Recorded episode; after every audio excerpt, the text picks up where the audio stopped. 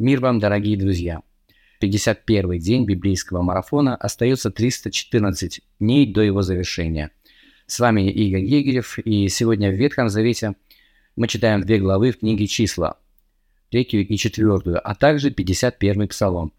А в Новом Завете мы заканчиваем чтение третьей главы Евангелия от Марка, стихи с двадцать два по тридцать пять. В нашем сегодняшнем отрывке мы читаем историю о том, как родные Иисуса приходят за Ним, чтобы взять Его и отвезти домой. История эта начинается в нашем вчерашнем отрывке, в двадцать первом стихе мы читали. «И, услышавшие ближние Его, пошли взять Его, ибо говорили, что Он вышел из себя». То есть до них доходят слухи, будто Иисус сошел с ума, или, по крайней мере, так говорили окружающие. Вышел из себя, значит, сошел с ума. Но и они... хотят как можно скорее привезти его домой, чтобы поменьше людей его видели в таком состоянии. Вероятно, они стыдятся этого. Может быть, они защищают его, чтобы никто не обидел его. И хотят поскорее привезти его домой. Но вот эта история продолжается в нашем сегодняшнем отрывке. В тридцать первом стихе мы читаем: «И пришли матерь и братья его, и стоя вне дома, послали к нему звать его. Около него сидел народ, и сказали ему: вот матерь твоя, и братья твои, и сестры твои вне дома спрашивают тебя. И отвечал им: кто матерь моя и братья мои? И, обозрев сиди, сидящих вокруг себя, говорит: вот матерь моя и братья мои. Ибо кто будет исполнять волю Божию, тот мне брат и сестра и матерь». Возможно, вам знакома ситуация, когда, ну, положим, в семье пьющий муж и жена стыдится этого, и тем более, когда приходят соседи и сообщают ей, что он где-то пьяный, лежит под забором, она бросает все и поскорее бежит к нему, чтобы притащить его домой. Ну, во-первых, чтобы как можно меньше людей увидела его в таком состоянии, и с ее точки зрения, как можно, тогда в этом случае меньше позора упадет на семью. Ну, а с другой стороны, она хочет защитить его, чтобы кто-то не обидел его, когда он такой вот беззащитный. Пусть это не в точности такая же ситуация, но мне кажется, что принцип где-то тот же самый. Они услышали, что Иисус вне себя, то есть сошел с ума, и они хотят поскорее привести его домой. То есть они не находятся среди тех, кто его поддерживает, кто видит в нем, ну, по крайней мере, учителя, и уж тем более Бога, Сына Божия. И Христос сам говорит об этом. Он спрашивает сидящих вокруг него: кто моя мать, кто мои братья, и смотрит на тех, кто слушает его слово, и, указывая на них, говорит, что вот, вот матерь моя и братья мои, ибо кто будет исполнять волю Божию, тот мне брат и сестра и матерь. Заметьте, в этой группе, которую он называет своими братьями, сестрами и своей матерью, в этой группе нет его реальной матери Марии. И вот эта история в третьей главы Евангелия от Марка показывает нам Марию реальной женщиной, реальной личностью, а не законсервированным образом, возвышенным с человеческой точки зрения, а легендарной личности какой-то, вот такой безупречной с самого рождения, а воспитанной в храме с детства, буквально пребывавшей в нем.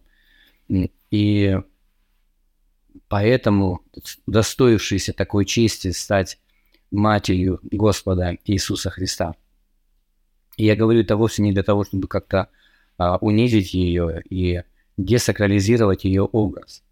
А, но очень часто именно человеческие представления о святости и о том, как должно быть на самом деле, а, добавляют каких-то абсолютно нереальных красок а, к тому, как оно все описано в Евангелиях. Вот когда я читаю Евангелие, Библию, я вижу вот в этих книгах реальных людей, не каких-то мифологических персонажей, сказочных, нереальных.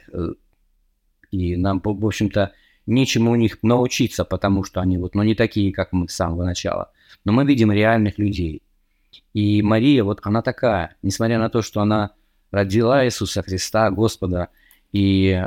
уж кто, как она, знала о его происхождении, о том, как он был зачат, и она слышала ангелов, и все, что они сказали, ей о нем и о ней самой, о том, что ее будут ублажать народы, о том, что у нее действительно уникальная роль, просто нет таких людей больше в истории человечества, человечества, как она.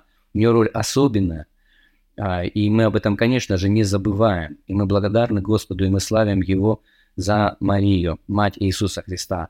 Но при этом Евангелие рисует ее женщиной, человеком, со своими сильными сторонами и слабыми. И вот здесь мы видим в ней сомнение.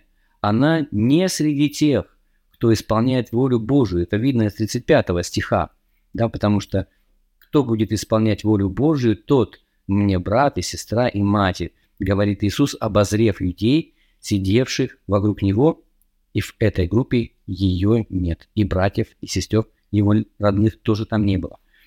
А, а, слава Богу, что история не заканчивается на этом. А, это один срез жизни Марии. Вот она была такой в том положении. А, я думаю, что она действительно в тот момент сомневалась, раз она так себя повела. А, она не поддержала Иисуса в его служении. Она попыталась ему как-то помочь, но вот по-человечески неправильно. Как апостол Петр говорил Иисусу, когда Христос говорил, что ему надо идти в Иерусалим и там умереть, а Петр подходит к нему и говорит, да не будет этого с тобой. А Иисус ему говорит, отойди от меня, сатана, потому что ты соблазн мне. Вот апостол Петр как-то вот по-человечески хочет ему помочь. И здесь Мария и братья и сестры Иисуса, они тоже реагируют очень по-человечески, не так, как должны реагировать верующие в Иисуса Христа. Возможно, реакция Иоанна Крестителя тоже схожая, ведь он знал, кем Иисус являлся. Когда он крестил Иисуса, на Иисуса сошел Дух Святой в виде голубя, и Иоанн знал об этом знамении, и даже он услышал голос с небес, «Вот Сын мой возлюбленный, которому мое благоволение». Все это Иоанн слышал, поэтому он точно знал, кем Иисус являлся, поэтому он указывал народу на Иисуса. И вдруг, находясь в темнице, он сам испытал сомнение, так что посылал людей к нему, чтобы те спросили, точно ли ты тот, кого нам обещал Бог, или нам ждать другого. То есть мы видим сомнения в его, в его словах, но и опять-таки, опять-таки это, я хочу подчеркнуть э, реалистичность того, как Писание рассказывает о человеке. Не создает какой-то идол, не создает какого-то мифа, да, а, а вот ну, реальные люди со слабостями. А, и опять-таки я это говорю вовсе не для того, чтобы как-то унизить Иоанна Крестителя, и уж тем более Марию, мать Иисуса Христа, не для того, чтобы десакрализировать ее, ее персону, ее личность. Ни в коем случае, нет, не для этого, а для того, чтобы подчеркнуть, ну, во-первых, тот факт, что она была реальной личностью и находилась в развитии, и Писание это показывает, движение ее веры. Сначала от уверенности, в момент рождения Иисуса, удивление, когда она наблюдала за ним и слагала в сердце своем все, что Иисус сделал, сомнение, которое было здесь. И в дальнейшем мы видим ее в числе учеников Иисуса. Вы понимаете, третья глава Евангелия от Марка – это не точка в истории Марии. В дальнейшем мы видим ее вот именно в этой группе. Раньше она была за ее пределами, находилась вне дома, а теперь она уже внутри дома, вместе с учениками. Это первая глава книги Деяний, и вот это очень ценно. Она не была матерью его, но его поклонницей. Увидеть в нем не просто сына, а Бога, ее личного Бога, ее личного Спасителя. Она проделала путь.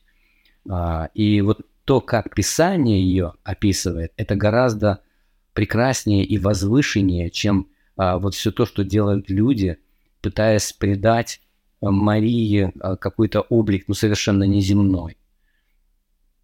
Они рисуют человека, ну, нереального, понимаете? А вот Библия описывает ее такой, какой она была, и она была прекрасной. Слава Господу, слава Господу за Марию. И, кстати, ее сыновья, вот они ведь, они ведь тоже были среди тех, кто подшучивал над Иисусом, откровенно тролли, троллили его, мы читаем об этом в Евангелии от Иоанна, однако же Иаков, брат его, родной по плоти, тоже рожденный от Марии, впоследствии стал пресвитером церкви в Иерусалиме. Да, он был теперь уже среди его учеников и, и к тому же одним из ведущих служителей в Иерусалимской церкви. Вот. Но очень хочется надеяться, что такая же участь постигла и других его братьев и сестер, но об этом мы достоверно не знаем. Давайте прочтем вот эту третью главу, подумаем обо всем, что было сказано, поблагодарим Бога за Марию, за ее путь. Прочтем также две главы в книге «Числа» в Ветхом Завете, это третью, четвертую и пятьдесят первый Псалом.